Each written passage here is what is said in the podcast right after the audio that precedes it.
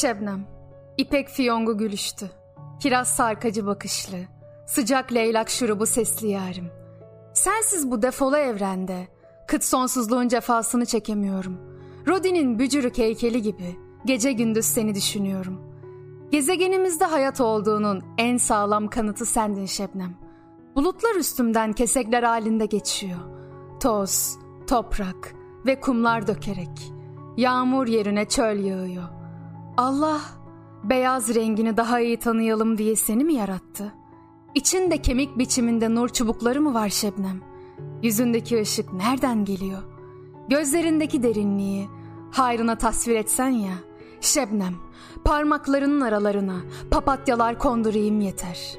Şebnem, galiba kendimizi tam olarak tanıyamadığımız için hayat ilginçliğini koruyor.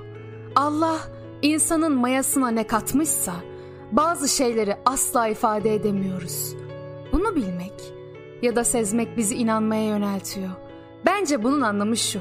Kalbinizde olup da hiç kimseye anlatmayı başaramadığınız, dile getirilmesi imkansız şeyler var ya. İşte onu Allah biliyor. Üzülmeyin. Deli dostunu bulamayan kimsedir. Yalnızlık deliliğin ham maddesidir. Bir muhatap bulunca deliliğin çemberinden çıkarız. Mesela kendini mum sanıyor olsaydım ve biri de cereyanlar kesilince beni yaksaydı, delilikten yırtardım. Yine de insan istiyor ki bir kişiyle olsun bu kalpteki sır. Daha doğrusu kalbin sırrı konusunda anlaşabilsin istiyor. Birisi evet desin. Aynı dert bende de var. Şebnem, bu akşam seni o ıskarta haydutla el ele, dudak dudağa gördüm. Şebnem, üç günlük dünyanın üçüncü günündeyim. Dilime ilik açıldı, düğme dikildi. Deli raporumun fotokopisi kulağıma zımbalandı sanki. Şebnem, kaderin uçurumlu virajında nasibimle kısmettim çarpışıp havaya uçuştu. İki üzüm gibi birbirinize dikkatle bakıyordunuz. Güzelliğin her şeyi gölgede bırakmıştı yine. İlahi bir ışık oyunu gibiydin.